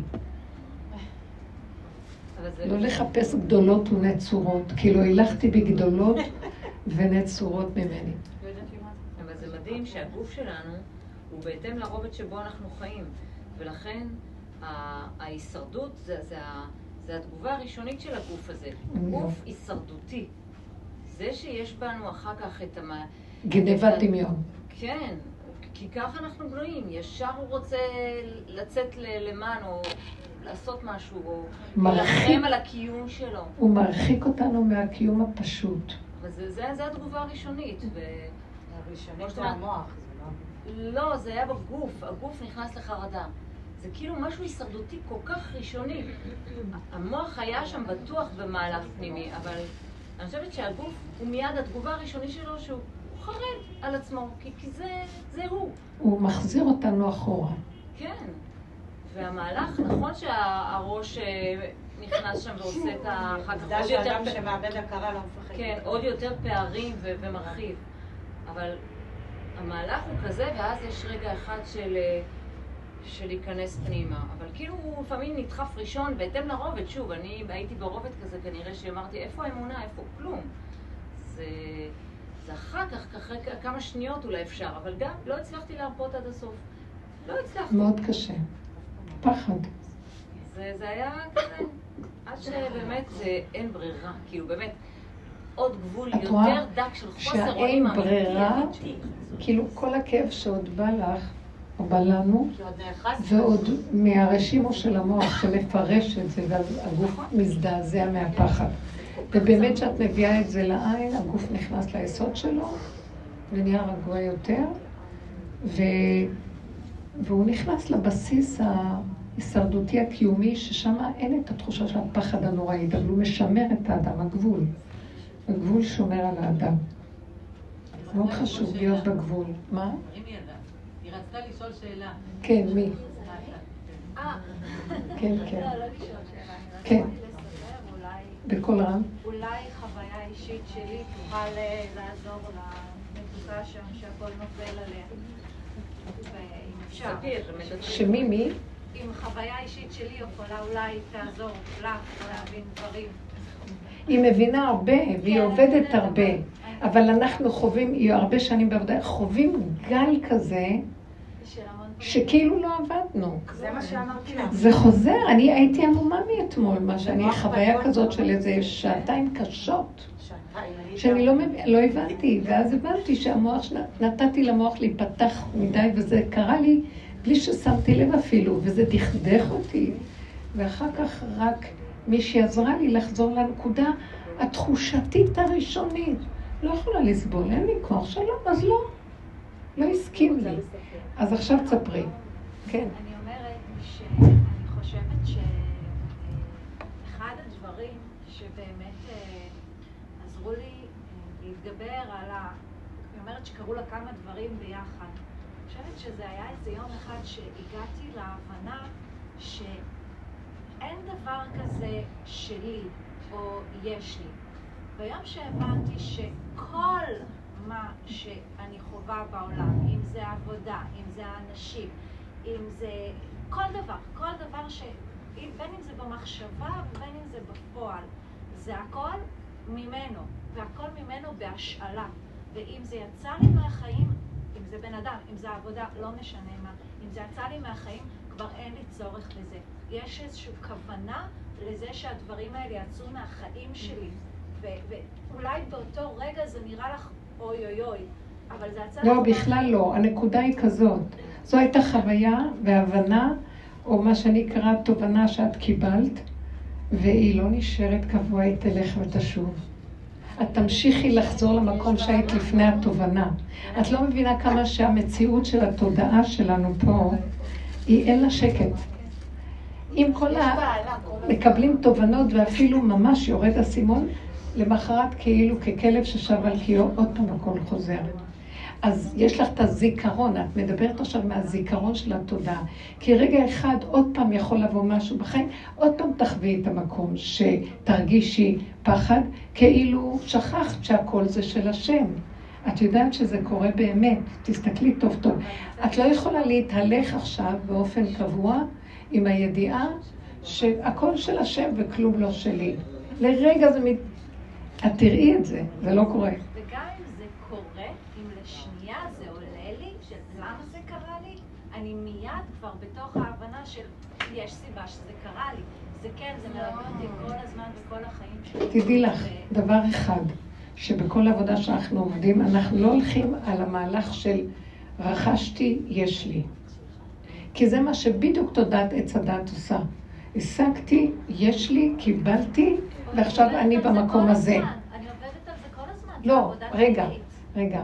עכשיו במקום שלנו שדיברנו היום, שאנחנו מפסיקים לעבוד על זה כל הזמן, לא רוצים לעבוד יותר. אנחנו רוצים שמשהו באמת מתוכנו, כמו חיה, שהוא באמת יהיה שם. כי עשינו המון עבודות, והתודעה של עץ הדת, היא כל הזמן מחזירה את זה לאותו מקום, והיא גונבת אותנו בעבודות. ואנחנו עייפים מעבודות ורוצים מתנת חסד וחינם שבת. לא רוצים יותר לעבוד. תביא לי בחינם שלא יהיה לי, לא אדאג, לא זה, לא זה, כלום. זה המקום של שנים של התאבדות פה, שהיא להביא אותנו בסוף של תוותרו על העמל, תוותרו על יגיעה, תוותרו אה, על שליטה, תוותרו על הכל. אני לא. יסוד העין. אני לא יכול. כי היינו הרבה ביכול, ועשינו המון עבודות ביכול. ועל ידי שעשינו עבודות ביכול, באמת טיפלנו, זה לא כן ולא. הכן יכול מול הלא יכול. כשאני עוד מרגישה שאני יכול, חכו, חכו, חכו, משהו מתחיל לעמוד, תכף נראה לה, היא חושבת שיכולה, טראח, עוד רגע ועוד פעם. ואחד מזין את השני. זה המערכת ששלמה המלך אמר לה, זה מעוות לא יוכל לתקון, מה שהיה הוא שיהיה ואין חדש תחת השמש. הכל גועש וחוזר, כי חלק אחד ניזון מהחלק השני. אנחנו מדברים על הש- השבתת שני האפשרויות, או שתיים זה ריבוי, מיעוט של ריבוי. האפשרויות, אין אפשרויות. אני לא וזהו. רגע, אני לא הבנת שאני מדברת. היא אמרה, יש לה מלא ניסיונות, בלאגנים, המוח... כי היא חושבת שיש לה. יופי. זה מה שענו לה פה תשובות. אין לך. המוח שלך אומר, יש לי, יש לי, יש לי, ופתאום נפתח לי ויש לי המון עבודה, אז אני, יש לי, בוא נעבוד על זה, יש לי, בוא נעבוד על זה, ואני באה לעבוד על זה, פתאום זה עוד פעם עולה לי, גמרתי כבר עם זה, בא עם זה. לא נכנסת לשם. אין לי. אז היא אומרת לה, עצרי רגע, היא אומרת לה, עצרי רגע, הכל מאת השם. אז זה הלך הלך לך עכשיו מה זה. הכל מאת השם? זה מה שהיא אמרה, התובנה. אז זה מילים. זה מילים. אני, אין לי, אין לי כזה השם, אני היא לא מצטערת. אנחנו פה לא עובדים ככה. זה לא, זה, זה המוח אומר לי, זה מאת השם, זה דפוס של המוח, זה רוחני, אין כזה דבר. בעבודה הזאת, כן, בעבודה הזאת? אין, אין, בעבודה הזאת. זה לא, זה מאת השם, זה השגה שיודעת שהכל מאת השם, והיא עוזרת לי, היא תמיד עוזרת, היא עזר, אבל אני לא רוצה עוזר, אני רוצה אותו בכבודו ובעצמו. להרגיש את השם. אני לא רוצה יותר שיעזור לי. השם בא לעזור לי, זאת אומרת, אני יכולה והוא עוזר לי, אני לא יכולה כלום, והוא חייב להתגלות ולקחת אחריות על עולמו. זה משהו אחר לגמרי. זה המקום, זה כמו, אין שאני עוד, אין משנה למלך, אין מספר שתיים. כל השנים, אנחנו כאן עובדים עשרים שנה על המציאות הזאת. כל המצב הזה עכשיו זה של טיפת ישות שאת עוד, והמצוקה באה לך, למה באה לה המצוקה? שהיא עוד עושה עבודה. אני עוד רוצה לעשות משהו. אז רגע, בוא נתפוס את זה ונעבוד על זה. ואחר כך בוא נתפוס את... לא. תסתכלי ותגידי, לא ייגמר זה יבוא זה, לא ייגמר זה יבוא זה, ועכשיו זה עולה לנו, עכשיו זה חוזר עוד פעם בגדול, כדי להראות לנו שלא נוכל להשתלט על כלום. אז לא. אז לא בגלל זה הכל עולה עכשיו. שלא. לא ש... כן, עוד מעט נעשה... לא, מה שאת לא הורגת יבואו עוד מאה. זהו. אבל למה זה כזה חזק עכשיו? כי הוא רוצה. להכניע לנו את הנקודה שאנחנו לא. כי את עוד, שזה קצת, את עוד חושבת שאת עוד יכולה. לא. ולא להעיז להכניס שם ראש. לא, וזהו. הלא של האדם זה, זה הורדת ראש לחלוטין, ואז... אה, ונשגב השם לבדו. אין יכול להיות ששני הראשים עומדים ביחד, והוא עוזר לי. לא. לא תהיה ההכרעה הסופית, היא הכנעת האדם כגמול עלי אמו, כגמול עלי נפשי. אם לא שיוויתי ודוממתי נפשי, אני מדמין את הנפש שבתודעת עץ הדת אנחנו מושתתים עליה, ואנחנו חייבים להיות יכולים. מה אתה חושב? אתה בהפקרות? קום, תעשה, אלה עושים דברים לא טובים, ואתה תעשה דברים טובים. שני הכוחות האלה עכשיו מתחילים להיגמר. אלה כבר שעושים דברים רעים, הטובים כביכול מתקנים אותם. כל הדורות, זה נקרא עולם התיקון, מתקנים ומתקנים הצדיקים והתורה והכול, וחכמים. שמתם למה קורה לקראת הסוף? חשבנו שהעולם מתוקן? השלילה שגואה עכשיו היא לא, היא לא, היא לא שפויה. אתם קוראים, קולטים מה קורה? התרבות השתגעה. מין שלא במינו, אה, אפשר ל... לא יודעת, אני לא רוצה להיכנס בכל הסיפורים, אה, איזה, לעזור לכל אדם, אפילו שאם ירצח אותך תקום תעשה לו, וזה, לא, כל מיני דברים שהיפייפות הנאורה הזאת יכולה כביכול להכיל הכל. באה הבהמה הקטנה וצועקת, לא יכולה כלום. אם הוא יהרוג אותי, אני אהרוג אותו. אני לא יכול כלום, אני גבולי. אתם לא מבינים, כאילו, אנחנו בדמיון השם, השם יעזור לי, הוא כל יכול. לא, תרדו מזה. אני לא יודעת מה הוא, זה דמיונות. אני יודעת שאני לא. ופתאום מכאן יבוא איזה כוח שעושה את הכל, ואני יודעת שבהחלט זה לא אני כלום. זה לא שאני יכולה להכיל ואני עובדת. זה המהלך החדש. גדלות האדם נופלת לגמרי. אין מציאות לו. הכנעה, הורדת ראש. אפס. ושך גדלות האדם וגבהות הנשים תיפול. והדיר בלבנון ייפול. לא רוצים שתעשו עבודה, אל תעשו עבודה. כי העבודות שאתם עושים, יקום נגדם עוד עבודה ועוד עבודה ועוד עבודה, זה לא נגמר. כל ימות עולם זה הסיפור. אז כשאדם מכיר את המהלך של העולם, והוא נכנע ואומר, וואו, אה, אני, איך, אוי לי כי נדמתי. הכל כאן דמיון. כי ברגע שאני מזין את הדמיון באיזושהי צורה, אני, אני, אני עושה פעולה, אני מזין אותו, אז כלום. זה כמו שבת, אנחנו מתבקשים לא לעשות מלאכות, ל"ט מלאכות. מחשבת, מלאכת מחשבת, חשיבה ועבודה, וחקירה, ובירור והתבוננות. נגמרת עבודת הבירורים, נגמרת עבודת התיקונים, נגמר הכול. האדם נדרש לא להיות. להיות או לא להיות, לא להיות. מה זאת אומרת לא להיות? לא להיות בתודעת האני, שהיא תודעה שרוצה להיות חיובי לכבוד השם, בשיא שלה. לכבוד מה? הוא רוצה בכבודו ובעצמו לבוא, הוא לא רוצה לכבודו. זה כבר נגמר, המל... המקום של משנה למלך בארץ מצרים. עכשיו זה מלכות השם בארץ ישראל. צריכה לקום.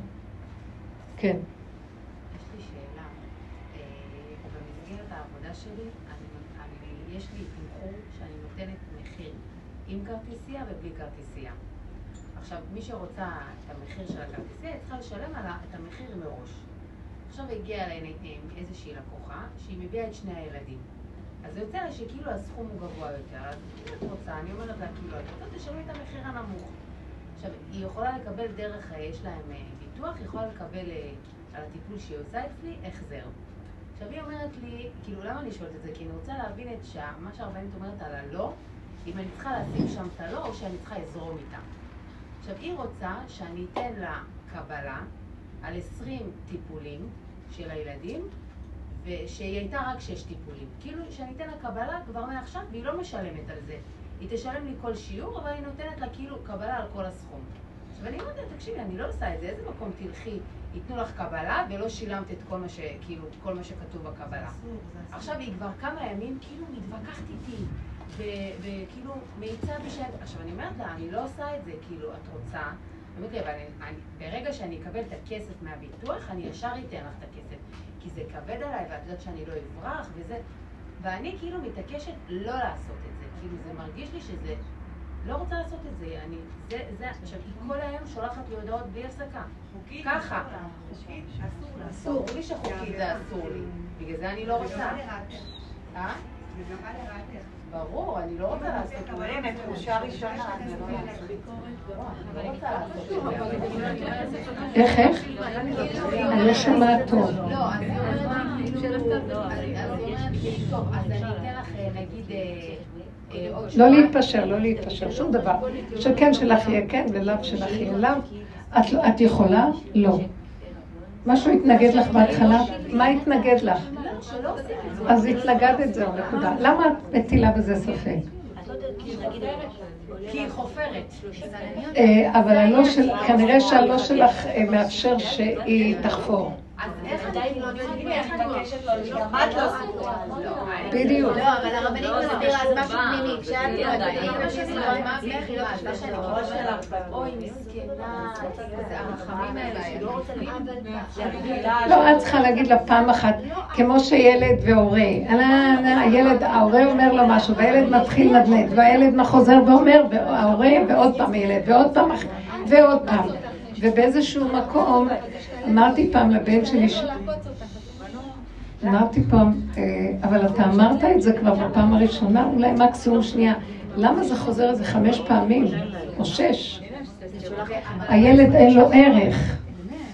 מאוד קשה להגיד את הלא זה לא אז, הודעה אחת, היא שולחת לי מגילות, מגילות. עכשיו אני אומרת, יאללה, האמת שתגידי שהיא לא לא, סליחה, זה הבלבולים. זה תודעת עץ הדת והאפשרויות שלה. יש פשוט, נקודה, קודם כל, אה, יכול להיות שהיית מושפעת מאיזה שכל מסוים שיש לך, ואז התחושה שלך הייתה, אני לא נכנסת בזה, זה לא מריח לי נקי וטוב, נקודה שלו. לא משתפת עם זה פעולה, אוקיי? אז למה הלא שלך לא יישאר לא? אבל למה שאני אומרת הלא שלוש פעמים, זה לא... אז למה את אומרת את זה שלוש פעמים? לא...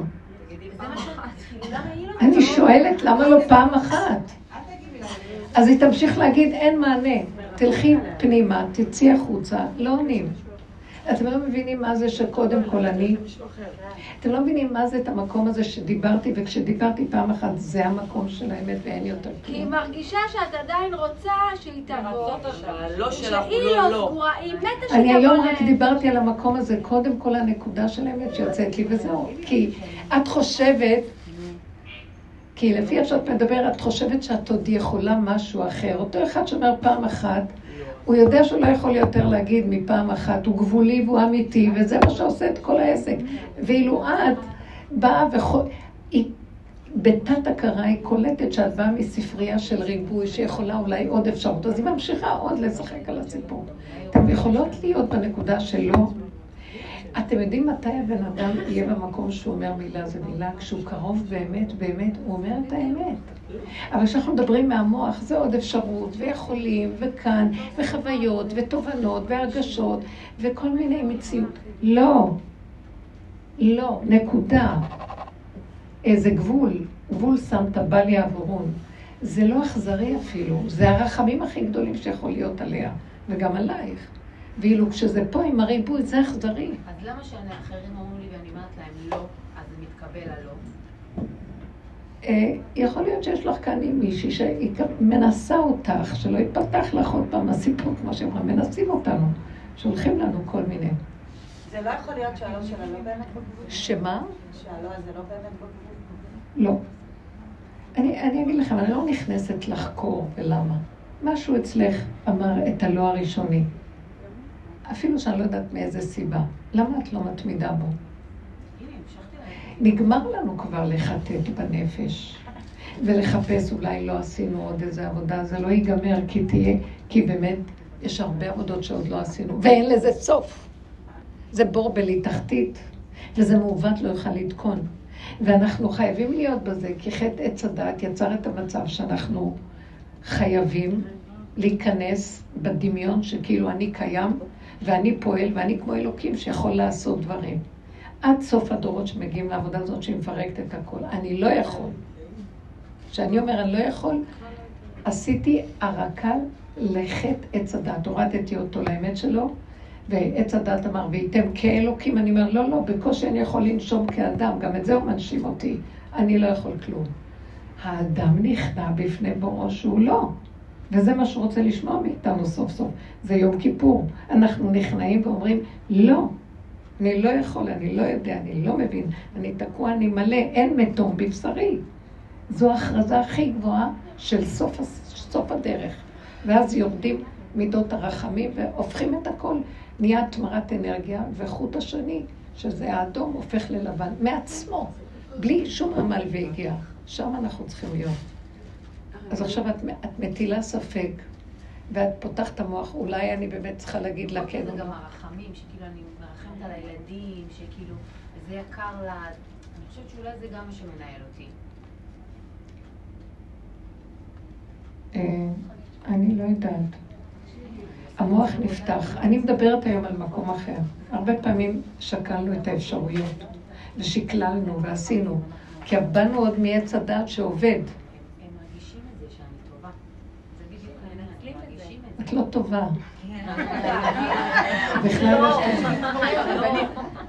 בסוף היא תתרגז עליה והיא תבלע אותה חיים. היא כותבת לי, אמרתי לה, אשכנזייה. היא אומרת לי, אני אה, לא מתחילה להגיד לי, אני מאוד חיכיתי לך ואני לא מרוצה מהשירות שלך. שירות?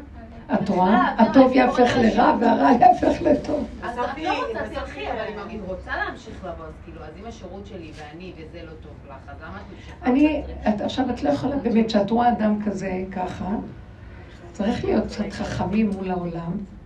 ולהגיד לה, תשמעי, יש ביקורת, יש ביקורת עליי ממשרד אה, מבקר הממשלה. אני לא לוקחת אחריות. יש עליי ביקורת במשרד... תפברקו משהו. שיהיה פחד מנורא, נורא מלכות, שמורא מלכות יהיה עליהם. אלה הכי גנבים. היא עובדת, הרבנית היא עובדת בביטוח לאומי, אני מבקשת. כי אם ביטוח לאומי יעלו עליי... אלה שחוקרים את כולם, הם בסוף באים אז תגידי לה שיש עליי דוח מבקר הביטוח לאומי.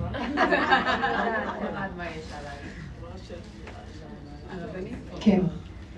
אל תפחדי, תגידי נקודה בזאת, אל תנסי אותי. גם איך שאת יכולה גם להגיד לה, בעלי לא מסכים. תטילו את זה על הגב. כולם מפחדים, ואני לא מסכים, הוא יגרש אותי. שקרו קצת. יש ככה, זה טוב, זה עובד. זה עובד תמיד, הרבנית. בעולם החרדי זה טוב. הרבנית, בדרך לפה נכנסתי לסופר פעם, ועמדתי בתור, והתור התארך והתארך, נמרחו שם וזה, ואני אומרת, אם פעם היינו עובדים, אבא זה אתה, תהיי סבלנית, פתאום, לא עכשיו קיים. זה הבשר, עכשיו, אין- אבא כזה. אמרתי, אם היה לי חרב בפנים, כל כך התחברתי למקום שאין לי טיפת סבלנות. לאף אחד, לשום דבר. ואני לא אחת שנדחפת. אני אומרת, "נו, מה קורה? מה? את עוד מדברת איתו ככה, אני פשוט ניגשת לתחילת התור. אני ניגשת, אני לא יכולה, אני אומרת לכולם. אני אפילו לא מחשבנת.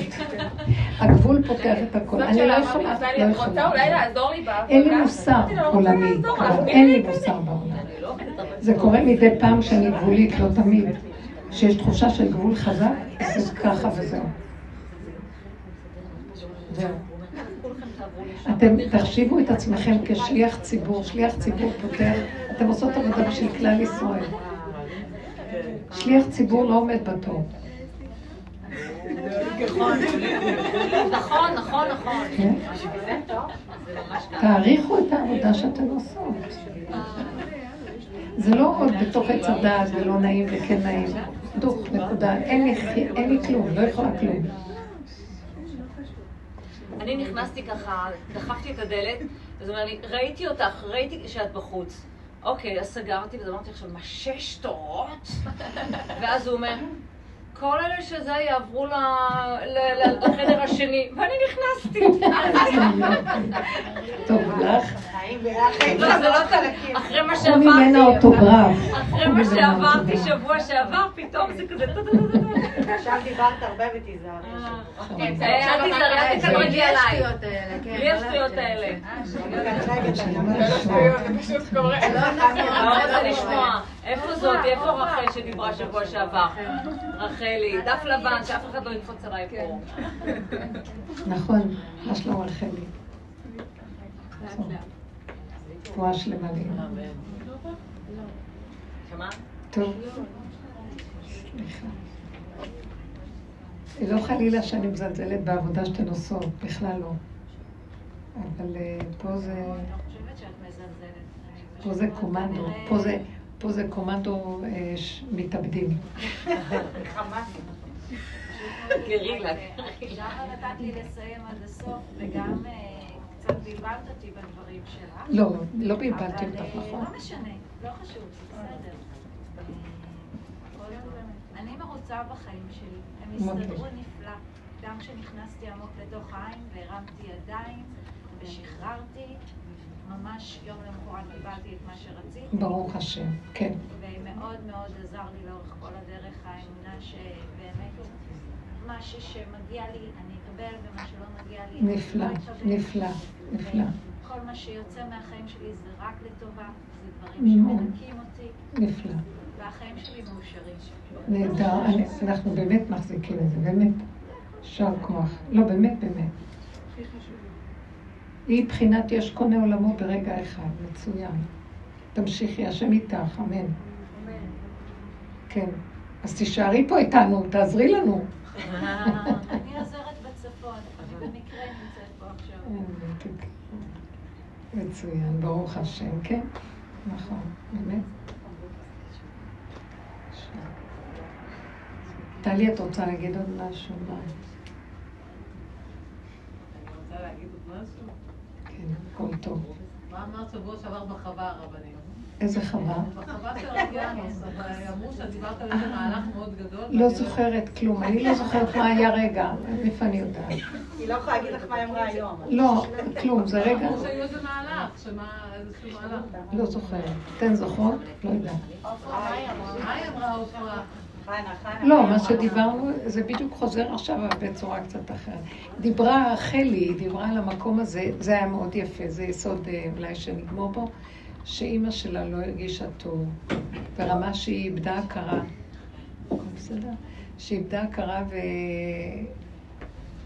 והיה צער מאוד גדול, והרופאים ממש הבהילו שזה מצב מאוד קשה, ואז אה, היא שאלה אותי מה לעשות, מה לעשות, והיא הייתה היסטרית. ואז אמרתי לה, תתבונני בהיסטריה שלך ותרגיעי אותה.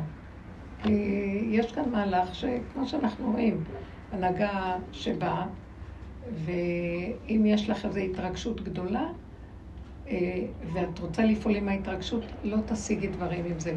תרגיעי, וגם אמרתי לה, מה את- את אה, מתרגשת? זה מההרגשה הטבעית שלך כאימא, כבת שיש לה אימא במצב הזה. היו לך רגעים שלפני שבוע אמרת לי שרבתי איתה ואחת רצתה להרוג את השנייה, שסתם אמרתי, אז תקחי את זה בפרופורציה, שזה מהלך שלא שייך לך, אבל את כן יכולה להועיל לדבר הזה.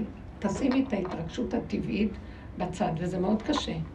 אז אחר כך דיברנו, ואז אמרת לה, את יכולה להשתמש בהתרגשות לצעקה להשם, להתפלל להשם, אבל לא, ההיסטריה, אימא שלי, אימא שלי, המצב של אימא שלי. ואז אה, פתאום היא התחילה לדבר עם השם, דיבורים כאלה, זה היה אחרי כמה ימים, שהיא, יצאו לה דיבורים שהיא בעצם כיוונה אותם כלפי בית דין של מעלה. היא הרגישה שהנשמה של האימא עומדת לצאת עלו, ואז עכשיו היא בטח אה, עומדת לעלות לבית דין, מה שאנחנו יודעים, ולהיות נידונת אה, בבית דין של מעלה.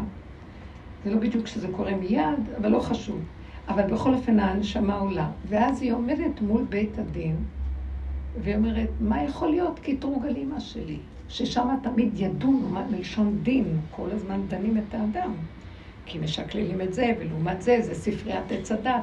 אף פעם לא נצא ראש מהדין, כי תמיד אין אדם מת שלא יכול לעשות איזה עבירה. אין צדיק בארץ אשר יעשה טוב ולא יחטא, ותמיד הדין על האימא. אז היא פתאום התחילה לצעוק ואמרה, אין מה לדון את אימא שלי, היא כל כך עזרה לי, היא כל כך עוזרת לי, והיא כאילו עמדה מול הבית דין, ואז אה, משהו התחיל לדבר מהפה שלה, כאילו היא מעבירה את בית הדין להשם יתברך, לבית דינו של השם.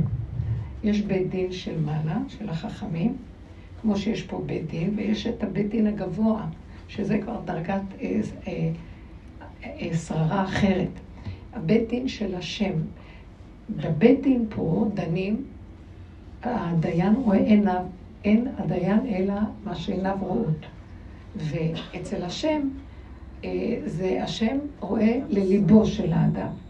אז היא נכנסה למהלך שהיא אומרת, ריבונו שלום, לא יפסיק פה הקטרוג, יקטרגו עליה, יגידו לה זה, לא יגידו לה זה, ורק אתה יודע את האמת מה. ואני אגיד לך, רק אתה ראית את העבודה הגדולה שאני עשיתי ונשחטתי והכאבים שלי וכל המציאות שלי. רק אתה, והתחילה לפתוח דיבורים מאוד מאוד גדולים, שפתאום היא קיבלה, היא אומרת שמישהו דיבר מהפה שלה, וכאילו היא עברה למהלך אחר, העבירה את המצב של הדין הזה עכשיו למהלך יותר גבוה. ואז במקום הזה, אה, היא נרגעה מאוד מאוד מאוד, ואמרה, עכשיו נרגעתי. העברתי אותה מבית דין של מעלה לידיים שלך, השם. עכשיו אתה תעשה מה שאתה מחליט, זה הכי נכון, ואני מקבלת ממך, אבל אתה מחליט. ובשבילי היה, התרגשתי מאוד מהדיבור הזה. זה בעצם מה קרה פה? זה כל המערכת של העבודה של רבו שם בעצם. תעבירו את כל המציאות של העולם לשכינה ולגילוי מלכות השם, ואל תתהלכו עם המוח של העולם בטבע של טוען ונטען, גם מצד הדינים והחוכמה, זה תמיד בתוך עץ הדת, אפילו הדברים הגבוהים והנכונים והצדיקים מול צדיק מול רשע וכן הלאה. אלא זה כבר לא זה מול זה בכלל. אנחנו רוצים שתיכנס לעולם ותתחיל ותעזור לנו במציאות שאנחנו תקועים פה. כי זה לא ייגמר הקטרוג על האדם, לא ייגמר הדין על האדם. כי הוא עושה ככה, יבוא למצד הזה, זה עושה ככה, יבוא לדבר. אין לדבר טוב, אין דבר סוף.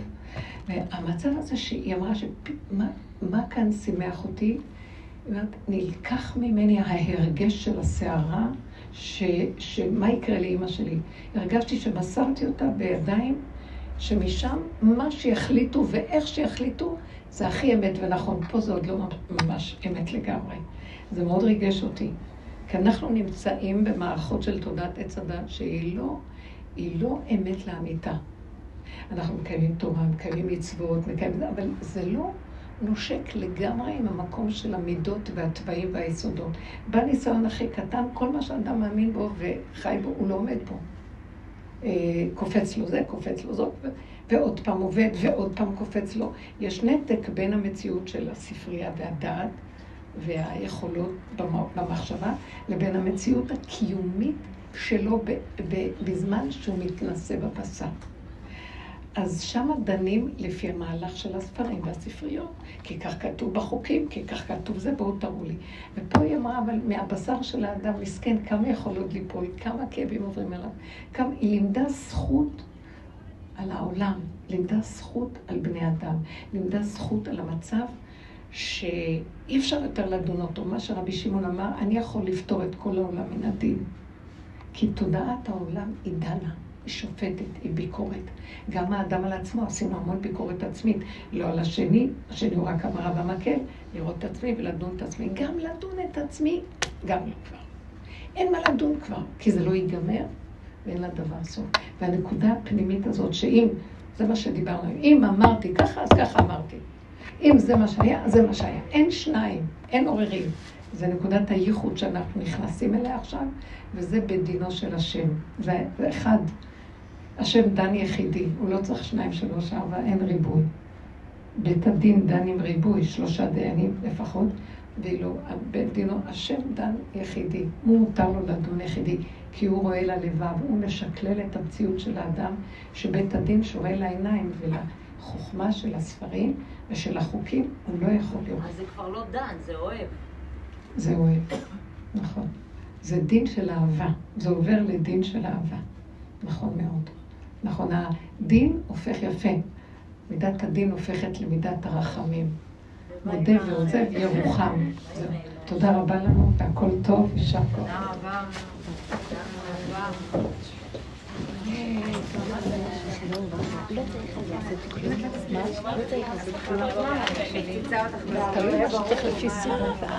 את מה?